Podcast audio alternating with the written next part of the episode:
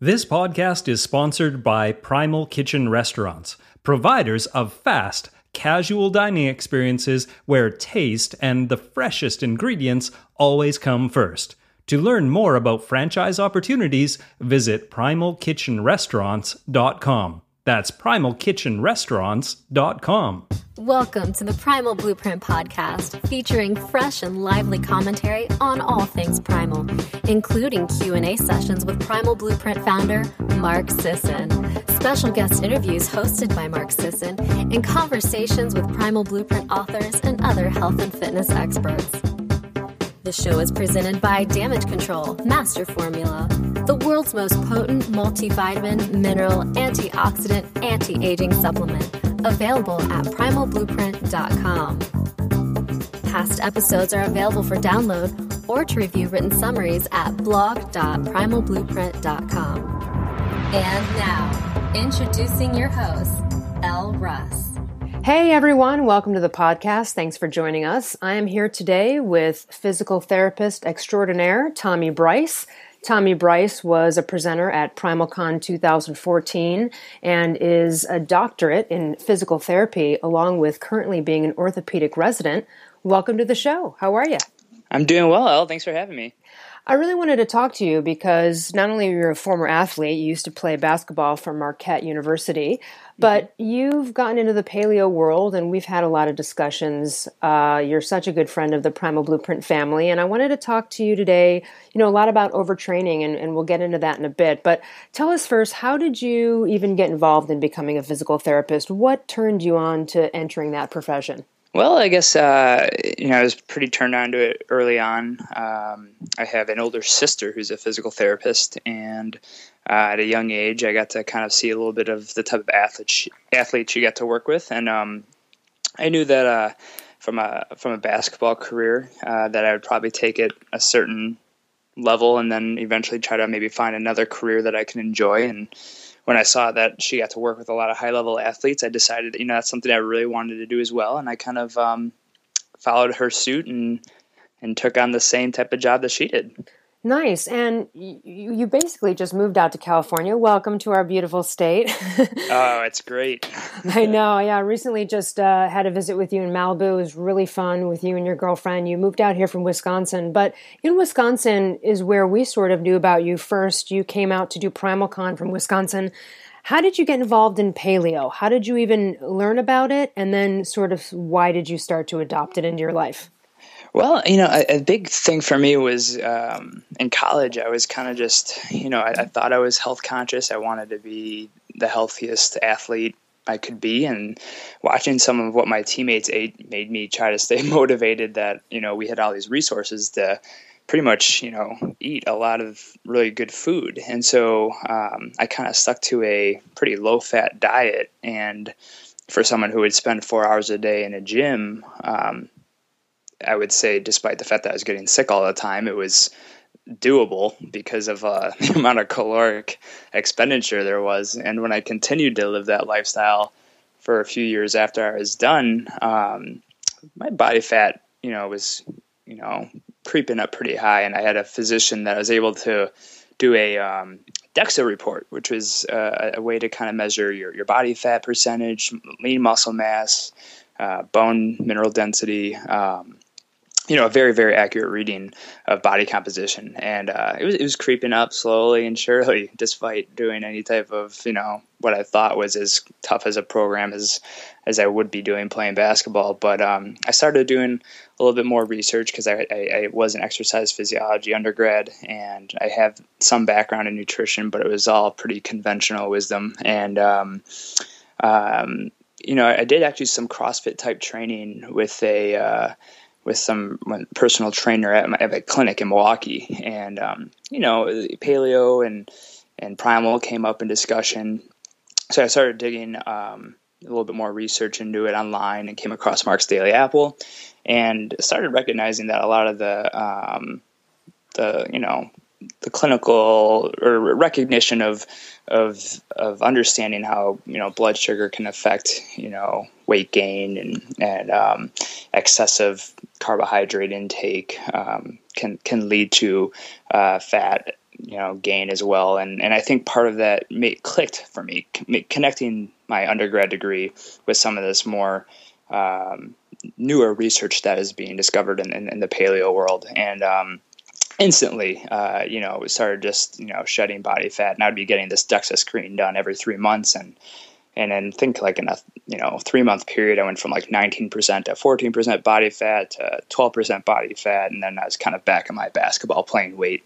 Um, but I think the big thing that kind of connected while I was doing that is I started, you know, introducing it to some patients as well, and um, you know, without documenting exactly with each individual diagnoses they had, they were getting faster, better, faster than than they had prior to me ever mentioning anything about um, diet before. So I guess for a long explanation that that was, that was kind of the whole, you know, game changer for me over the past three or four years. When you said you got sick all the time, are we talking about colds and just compromised immune system, or or what? What did that? How did that manifest for you? You know, that really was. It, it was. Um, it was you know, I guess it's, it's been about five years since I graduated, and that first year, you know, was yeah, it was cold. It's getting colds. Um, I would say obviously getting not not getting enough sleep either, not getting used to working, you know, full forty hour work weeks definitely contributed to it. But um, instead of it being just you know your standard winter cold, it was kind of like you know two or three or four a year, or or or or like a uh, need for antibiotics. So as so I thought, and then you know all these sinus infections that that would never go away, and I just thought they were standard, but they were more than they had ever been before. So what What do you think was the biggest trigger for you? Because sometimes it's grains for people, other times it's something else that they didn't realize they had a sensitivity to, or sort of an you know an allergy to. And so, what when did you start to really notice the difference in, in with diet and then you know the health? I think part of it was just you know right away. There's two things. It was just like there was a plan. You know, the plan was that not eating anything is okay, you know, and and um, and the fact that like that gave control, uh, I think, is a huge impact for a lot of people. Not even me, who who follow uh, the lifestyle, and um, and even people who who who you know are able to tolerate and, and, are not true celiacs, you know, but but maybe not know have that they have a gluten sensitivity and and have bread every once in a while or, or have a beer, um, still recognize that you know excess is the reason that you know they might get feel really crummy or or get in that systemic inflammatory state. And i think that was kind of the big game changer for a lot of patients was them recognizing that you know, if they completely eliminate it, they can they can really have a, a an, an advanced healing time. But you know, to understand that you know it doesn't have to be a complete crushing you know like if you eat it you're not going to get better type of thing. So how did it manifest for you personally? Was it like the moment you took away grains or dairy or both or or you know what was it about uh, how did it manifest for you when you saw the difference? You're like, wow, I'm not getting sick anymore, or I feel better, etc. Yeah, so um, you know, I eliminated grains, you know, completely during that entire was like six months, and um, I'd say probably more than the grains was just excessive spikes in blood sugar. So I had a fluctuating schedule. You know, I, I went one day from seven to three thirty, next day eleven thirty to to eight, and so it kind of went back and forth and i was tired like constantly. And, and my excuse was like oh you know it's because my schedule is opposites but it was pretty consistent that i was tired at the same time every day you know going to starbucks getting your latte getting you know t- 10 o'clock getting hungry for something else so you were on a sugar burning roller coaster and you kind of didn't even realize until then you realized uh-huh, exactly yeah and the thing is like the, the job itself i wouldn't say really allows for you know continuous snacking because there's a lot of one-on-one time with patients. So when i realized that the the lull was because you know the constant crashing of my blood sugar and that i was actually just cruising through the days just satiated with healthy fats and um, could actually go an entire shift without necessarily needing anything if I had a you know a good breakfast, um, then then that I started recognizing like, man, this is this is great. Um, isn't that strange? Because you, uh, I mean, I, it was a strange experience for me. I'm sure when you were training in basketball, you were eating every three four hours, or probably eating, you know, maybe even more than that, and you know these drops in blood sugar is so interesting when you get fat adapted and you experience the feeling of like going a long shift and you're like what i didn't have to eat and i also didn't pass out mm-hmm. you know mm-hmm. yeah it was uh, it was it was quite amazing i have to say i mean uh, just I would sneak entire like Papa John's pizzas into the library and just crush them after practice. like and and then like I would be like I remember having a sinus infection for an entire month, like just blowing my nose throughout practice, wondering like how I'm getting sick and I'm like, "Oh, it's just cuz I study a lot and you know, I'm not getting a ton of sleep and it's just, you know, just looking back at it, if I if I could have done college basketball over again and and uh, and just been smarter about my diet. And, you know, it's just it's. I wish I would have known. You know. right. Yeah. No, we all do. Um, mm-hmm. I wish I would have known as well. Um, I want to talk to you about you know patients now and and what we're seeing because so I've spoken to a bunch of physical therapists and uh, you know the the ones that I've spoken to when I say hey so are you what kind of injuries are you seeing? Are you seeing like you know text neck injuries? Are you seeing you know computer? And a lot of them have said actually what we're seeing a lot right now is CrossFit mm-hmm. uh, injuries. And so I want to talk a little bit about CrossFit today and that's not to say that there's anything wrong with CrossFit but the issue with it is that a lot of people tend to do it in an obsessive manner sometimes, you know, five days a week.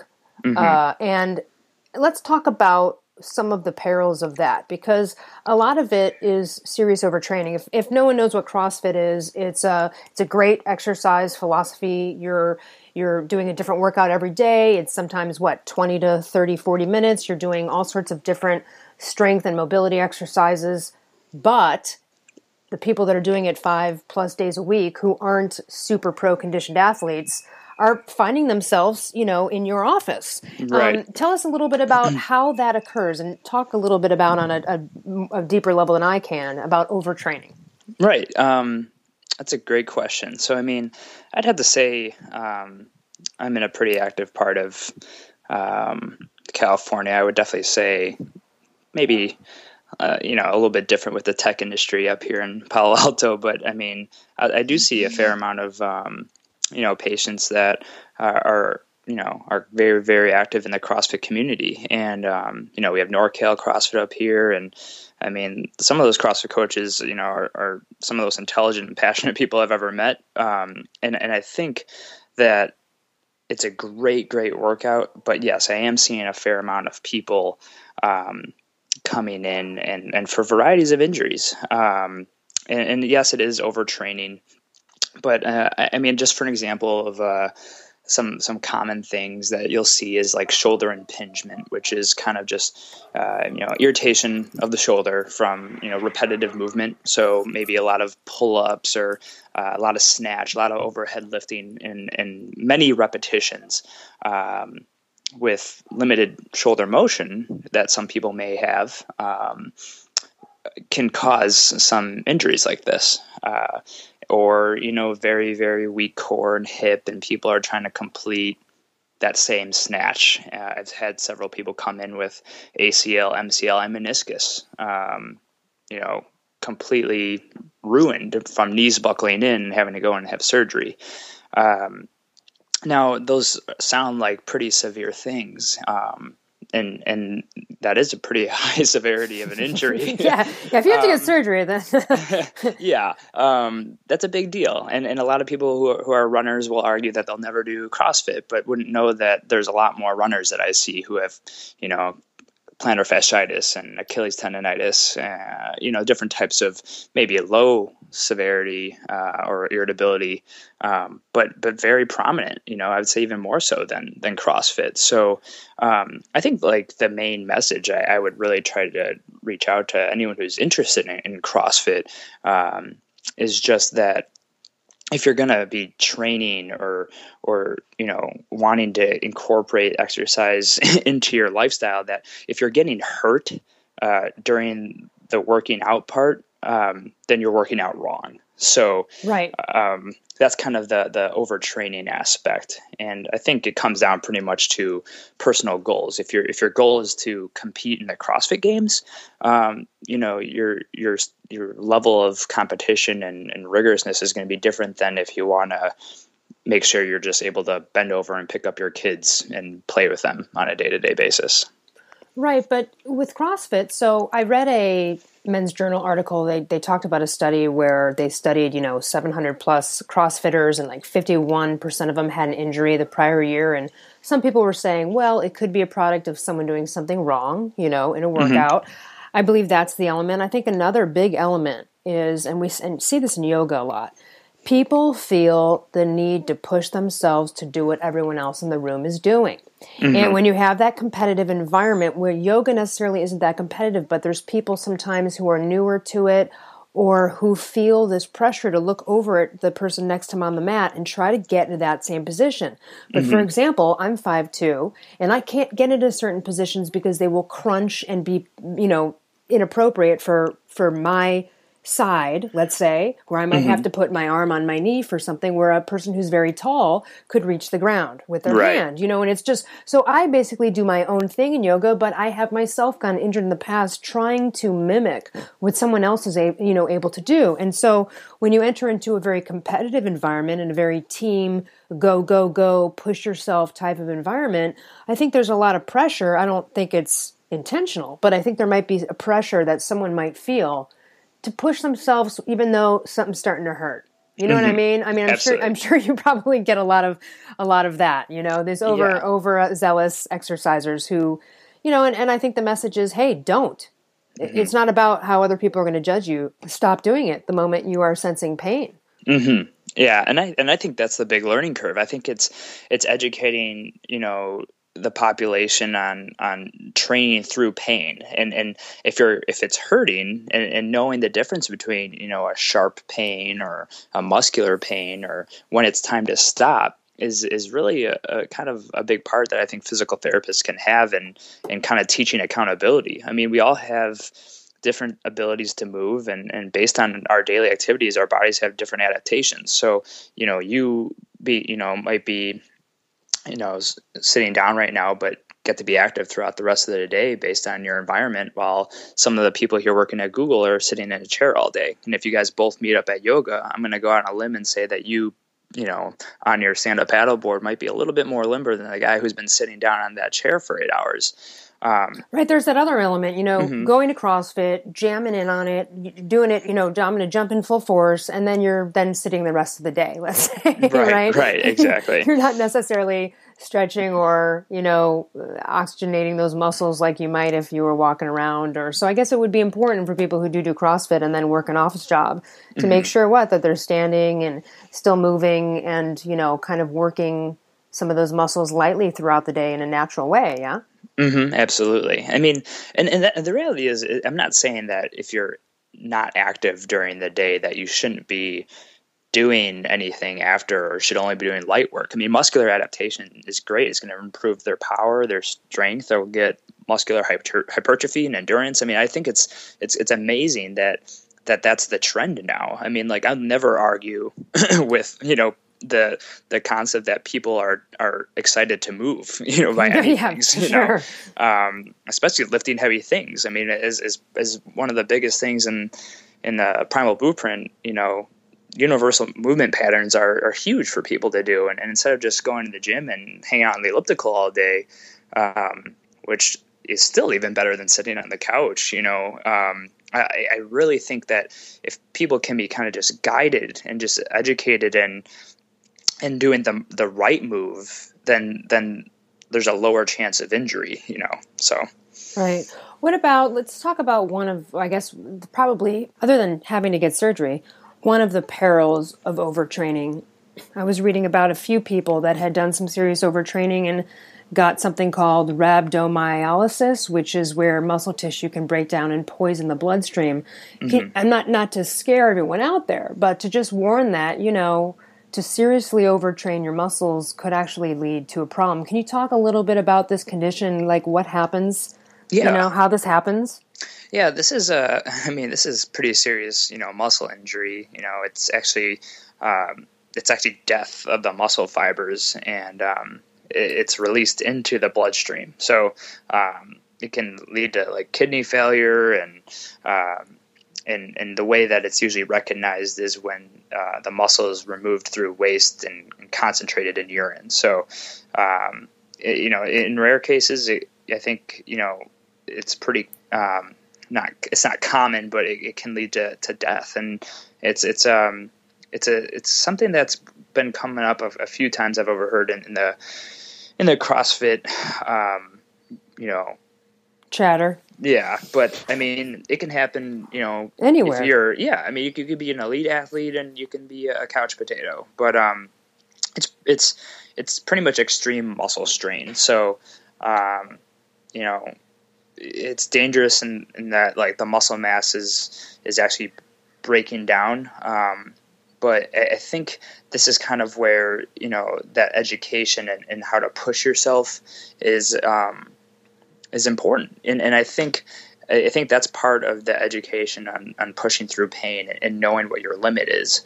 Um, you know, like a, really good example is if someone is doing, um, you know, like a snatch uh, which is an Olympic lift, getting a weight over your head. Uh, the main purpose of that lift is to, you know, use use your core, use your hips, use your your body to get the weight overhead because your shoulders are not strong to do it at least multiple times by itself. So if someone fails to do that lift, um, it doesn't make sense to keep that weight the same and try it again when you're tired. That's mm-hmm. where there's like a lot of injuries, right? So, so I think kind of going back to what you said, where people are like, "Oh man, but this person's doing this weight. I got to do this weight." That's, I think, a big component of, of patient education that I have with people. You know, not everybody's body is the same, and and and good movement is better than any number. You know, and and and, and you know, I, am not saying that you shouldn't have personal goals at CrossFit to lift certain weight, but if you're not doing the movement right and you're doing repetitive motions and and burning yourself out and not recognizing these pain patterns, you, are putting yourself in positions to, to, you know, for some of these things like rhabdo, you know. Right. So you so in that scenario, you'd say if you were like there training that person, you'd say, "Hey, lower the weight, try the movement correctly, and see if you can actually do the movement the way it's supposed to be done at a lower weight. Then try to attempt it again with what you just couldn't do." Exactly. Yeah. So tell us a little bit. Okay, so so everyone, don't overtrain. no. um, but but it is. It's it's a, a, a, lot of the overtraining comes from what? Too many rep, reps, not enough rest. So then, what's the proper amount of rest? Let's say I just jump into a crazy training routine and. Um, maybe I've been athletic and I go to the gym a little bit, but you know I'm really starting to do some weight stuff, uh, weight bearing, whether it be with my own weight or, or weights at the gym or or some other type of or CrossFit what am, what should I be looking at? Should I look at like twice a week to start, go up to three, and unless I'm a serious athlete training with enough rest and nutrition, don't really go above that per week when it comes to, you know, serious weightlifting. I mean, we sort of say in the primal blueprint, you know, two to three days a week, depending um, who you are and where you're at.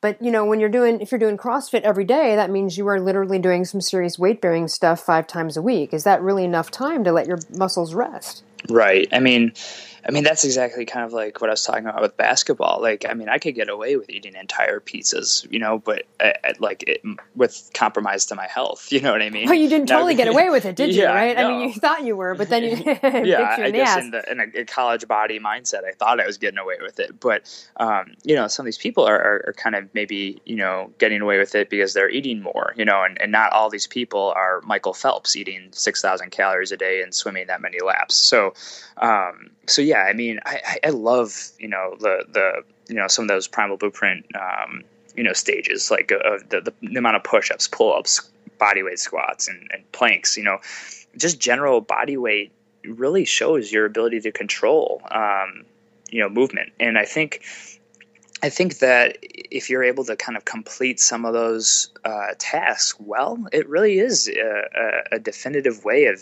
describing your strength, you know. And um, I would definitely say, you know, for a beginner, two times a week is a, is a great starter. I, I think you know, I, I don't really I think there's many people who, who lift heavy twice a week and are overtraining.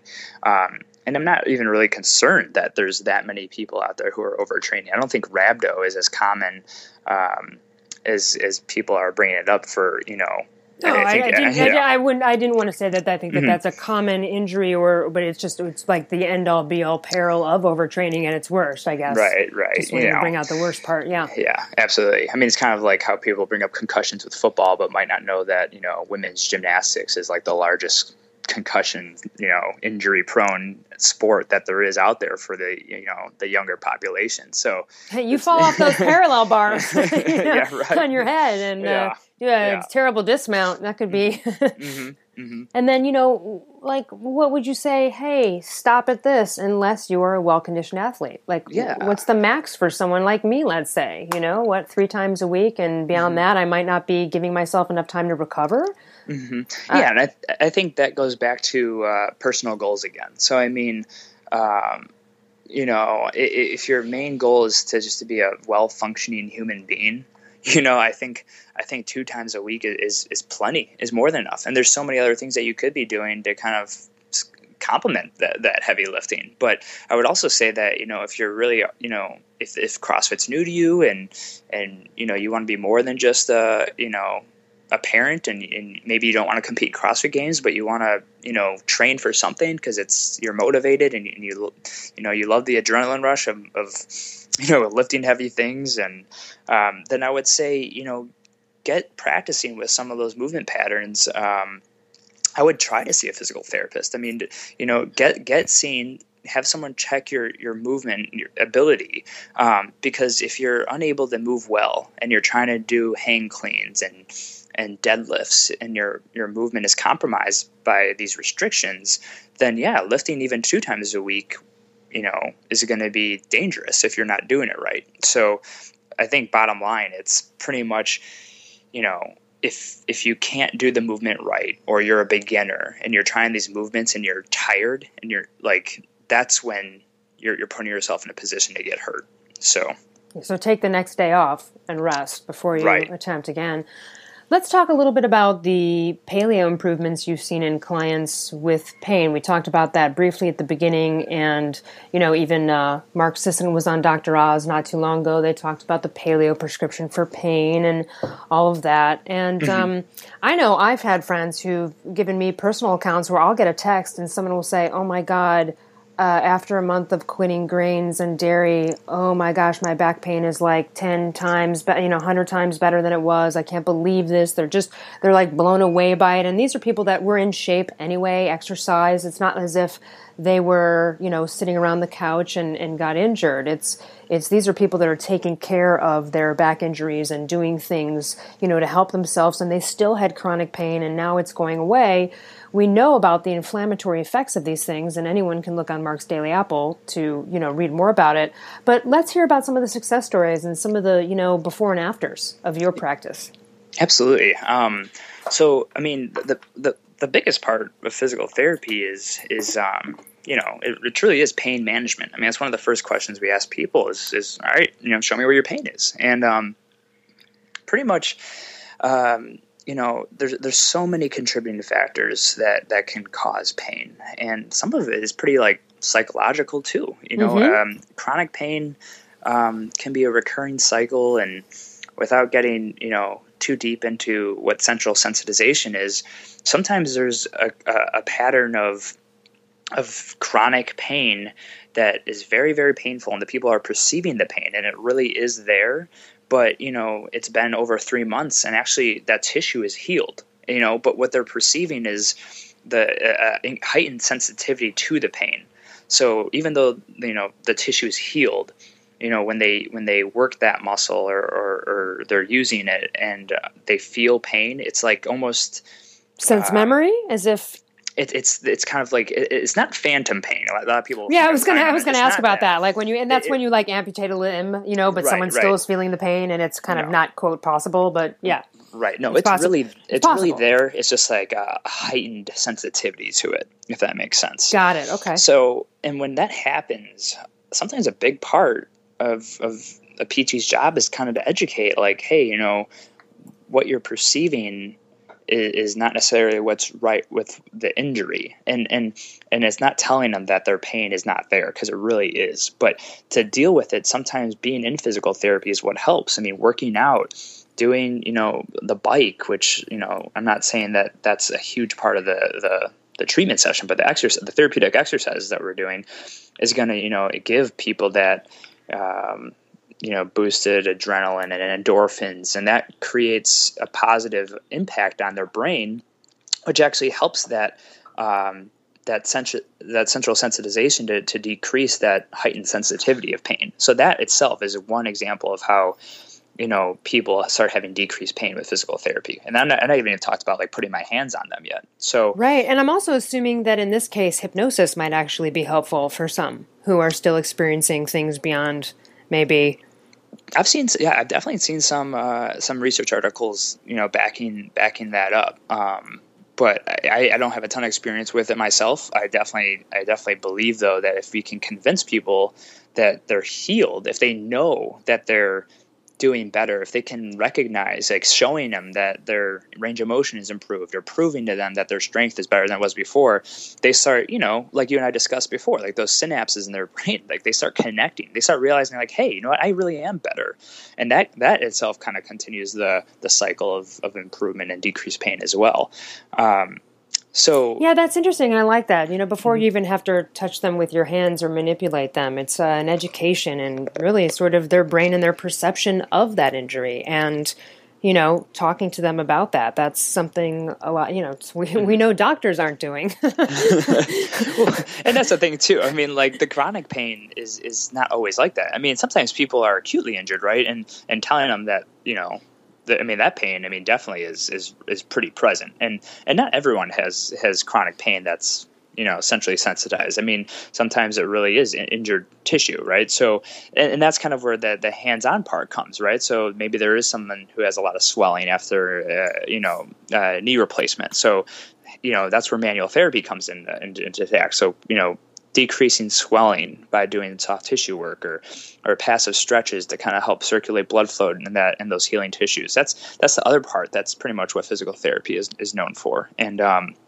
and so I kind of started recognizing the the decreased just overall inflammation in, in, my body. And and you know even just kind of interestingly enough like shoes were fitting me differently than they were before. And, interesting because um, maybe there was a little swelling going on there or something. Exactly yeah, yeah. exactly. So um so uh, like i guess um you asked for a couple you know success stories and um you know, I had a, a, patient come in who who who was like 36 and and pretty much told me that, you know, his doctor told him that you know he had some labral involvement in his hip and that he was looking at, you know, maybe you know needing a hip replacement.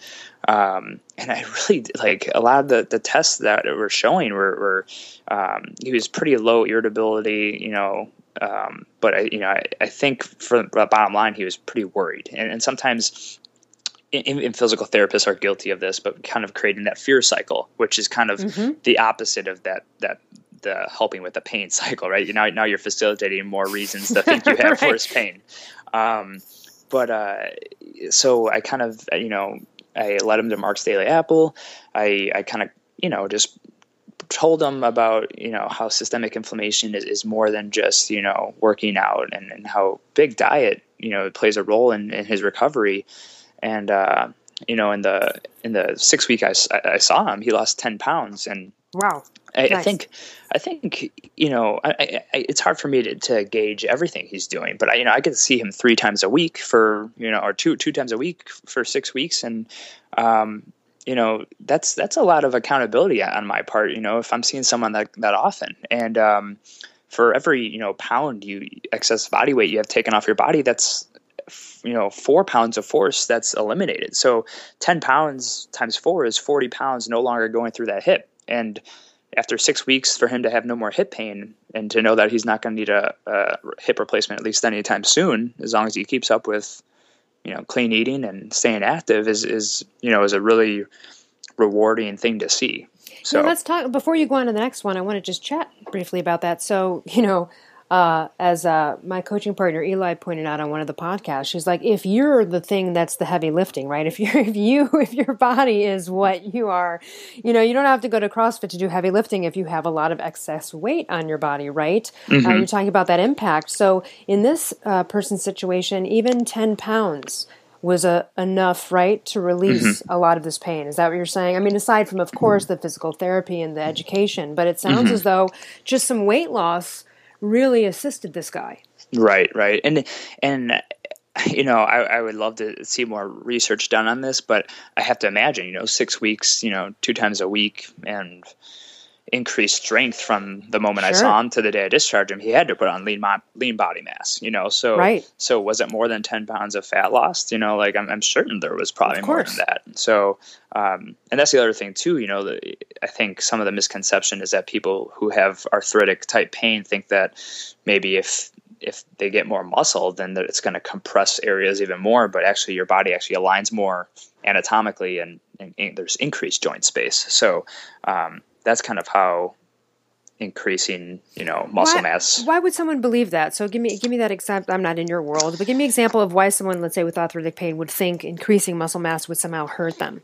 Well i wouldn't i guess maybe the way i'd phrase it is, is that is you know sometimes there's a thought that doing exercise might hurt them oh exacerbate you know, the inflammation. yeah mm-hmm. yeah. And um you know I, I don't think they think that increasing muscle will injure them. I think they're just their their main thought is, you know, why am I doing exercise? I just want to get the swelling out, you know, and and people sometimes don't understand the purpose of of therapeutic exercise and and and maybe they come in thinking that like, oh, I thought physical therapy was just going to be massage or manual therapy, and and that does play a big component. Um, but I, I think just kind of educating the patient on what happens when you build muscle and how it actually creates space or, or, or true space um, in those joint line areas that sometimes are arthritic when when they're compressed consistently that that kind of helps facilitate that learning curve too of how to decrease pain. And what you guys are really great for as well is that even people out there who might have some pain and issues, but let's say they're not even necessarily that active, going to a physical therapist can really treat you about how you are standing, sitting, how your neck's, you know, how your head is on your neck. The, like back in the day, I, I took things like Feldenkrais and Alexander technique and things that we, you know, people do in a lot of like fine arts programs. And it's, um, you might know about those techniques. They're just really subtle techniques to be aware of how your body's positioned. And sometimes sitting at the computer, you know, your shoulders go forward and then mm-hmm. next thing you know you've got neck pain mm-hmm. and you know physical therapists can really help people with that with with understanding how it is that they're actually moving. So it's not just for people that have some you know injury. I, I would open the door for anyone to go see a physical therapist who's just really not sure like am i sleeping wrong? Am i am i sitting in my chair wrong? You know maybe this is not the ergonomic position i need to be in if i'm constantly having pain here you know? Mm-hmm. exactly. I mean i think i think i really believe everyone should see a pt at least once a year. And i think it would reduce the number of injuries and and the, and slow the process of developing arthritis. You know, as much as seeing a dentist does for um, slowing down tooth decay and preventing the need for cavities. I mean, we, we, we go to the dentist twice a year so that we can eat right and, and smile well, but what are we doing for our entire bodies? you know what I mean? That's yeah. the best, the best example I can really give too is, is going back to that accountability of that, um, that patient I saw, you know, you've seen him two times a week for six weeks. You know, we all know that when your dentist appointment's coming up, you know, you might be taking extra care of that, you know, flossing extra well or, you know, buying the really good mouthwash, you know, just, you know, wanting the checkup to go really well. And um, accountability wise, I mean, I, I can spend sometimes, you know, more time with a high school kid than he even sees his parents, you know, and, right. and if, if, if you're not addressing nutrition whatsoever as a healthcare provider, I don't know if I'm really doing my job well. So. Yeah, and a doctor I just interviewed, Gary Foresman, said the same thing about doctors. Why would anyone go see a doctor that knew nothing about nutrition? It's just, mm-hmm. you know, and same with physical therapists because any, you know, you, I can come in and you might help manipulate something and help me feel a little bit better on the way out. But then if I go out and eat a Papa John's pizza in the right. locker room, yeah, I'm gonna be, I'm not gonna be doing so well. Right. Um, Yeah, accountability. Uh, I don't know what I, I, was just thinking of something else too. Just with oh, I I so I have um, had some injuries in my lifetime, and I've as a result, just because as we know, you know, instead of taking an Advil, I would go get like a, a deep tissue massage, let's say, right? Mm-hmm. And you know, it really would help with a lot of things when I got creaked up and whatnot. And recently, I uh, did some new exercises and really was sore and slept wrong. And anyway, long story short, I went to get a massage, but the massage therapist was in physical therapy school. Mm-hmm. And I got to tell you, it was a whole different level of massage. I've gotten so many massages in my life, but this guy was like, you know, his level of understanding of the human body was mm-hmm. amazing. I could just tell the difference you know what I mean, of mm-hmm. his training in, in yeah. my massage. It was, and I've had a lot of amazing massages with amazing people, but this one was like, whoa, this guy's getting in there. He's getting under my armpit. He's manipulating things I never even like, no one has for years. And it, mm-hmm. it was an amazing experience. And it kind of made me go, oh, you know, I, I, I should go see a physical therapist a couple times a year. Um, yeah, it was really absolutely. impressive. Mm-hmm, mm-hmm. Yeah, I mean, I, I had to say, like, I mean, it, it's it's uh, bringing more awareness to you know the how le- legitimate you know the education is in you know exercise physiology and and you know anatomy for these professionals are, are I feel like almost uh, underutilized. And I think um, the more awareness we can create around it for for everyone with with how much you know more injury is of low back pain and, and chronic low back pain uh, more than anything um, can really decrease if we if we can make it more of a known resource that people can reach out to. Um, I, I, think I think just really striving to get people to to understand the way their body moves, um, you know, and, and, seeing someone to kind of really break down the pattern for them is is is an amazing opportunity to really see how you can continue to stay as functional as the goals that you want to set for your life. Yeah. And in my experience, I, I had hand therapy many, many years ago, like 15 years ago. And the the physical therapist that I was dealing with, and three times a week at the time, and and I would say this about you too. Uh, physical therapists are some of the nicest, most compassionate people ever. You know, I mean, there were people in phys- hand therapy with me that had had their hands, you know, cut off and were being reattached. And then there was just somebody who was in there because they were a dentist doing repetitive injuries, you know, and weird hand- arm motions all day, and they got something wrong with them. But I have never the level of compassion and understanding. I mean, crying to a physical therapist when you're in pain, I just can't imagine anyone nicer and sweeter on that other end. It feels like you guys are a really sweet bunch of uh, people, very understanding. I guess you have to be in, to be in that profession, or if you're not, definitely gonna gonna get repeat clients. Yeah, I mean, I definitely have to say there's a pretty big psychological component to it that's that's huge. And I mean, you know, I, I reflect back on some of the things that you know, Alessandra Wall said, you know, at PrimalCon, and and you know, I, I gosh, like some, like I mean, it's just a fraction of what you know some of the stuff that she has to deal with from a from a psych standpoint. But that's where I really feel like, you know, we already have the exercise component figured out, and the more that we can bring around it to patients to understand exactly what's going on um, with their body, and, and bringing that management of pain and, and control is is definitely a great huge step. But if we can actually bring that nutrition component as well, you know, and and getting good sleep, both of those things are actually going to help decrease pain and um, improve, you know, those endorphins and connect those synapses in their brain so that they understand that they have control of of their injury. Yeah, this, uh, and then, you know, to, to close out this conversation, I'm kind of laughing because here we are talking about overtraining, and not that we did because it wasn't chronic cardio, but when uh-huh. you and your girlfriend came down, we uh-huh. did like a three hour workout, which was right.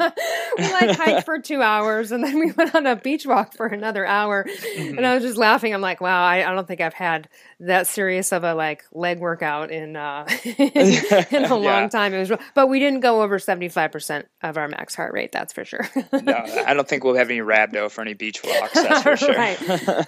Thank you so much for joining us. Is there anything you'd like to leave our audience with? Any tips, or um, or also, I guess, what? How do we go about finding the physical therapist that's right for us? Not everyone can come and see you. So, what are some things you would ask or research or look into before choosing a physical therapist?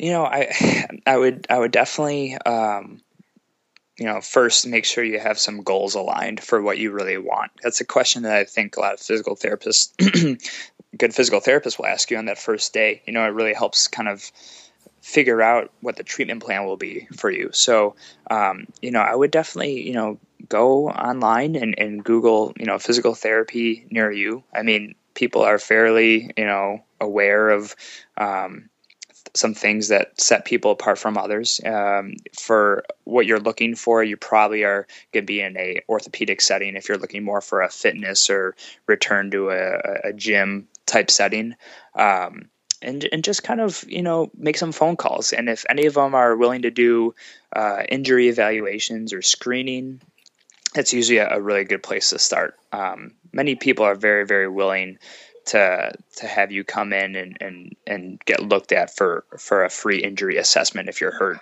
Um, like a free consultation. correct. Correct. Right. Um, and uh, at the same time, too, a lot of those movement analysis is for people who are, not hurt and want to kind of just see how they're moving. Um, don't cost more than you know a personal training session. So I I'd highly suggest finding a place that um, is willing to do a movement screen um, and and you know paying for that once a year, even if it is not covered by insurance. right, right. Oh, thank you so much for joining us. I totally mm-hmm. appreciate it, and hopefully we'll see you guys back down in Malibu soon. Absolutely, looking forward to the next trip down there. All right, thanks so much. Have a great day, and thanks everyone for joining us. Got a passion for primal? Join Mark Sisson on a mission to save the world. Become a Primal Blueprint certified expert today. With our dollar down payment program, it's easier than ever. Just pay $1 to start and $89 a month for the next 12 months. The Primal Blueprint Expert Certification is the most comprehensive online primal paleo certification program of its kind. Explore the fascinating world of ancestral health from the comfort of your own home with this premier multimedia experience perfect for health and fitness professionals, as well as individuals looking to uplevel their primal practice. Visit primalblueprint.com slash get hyphen certified to put a dollar down today.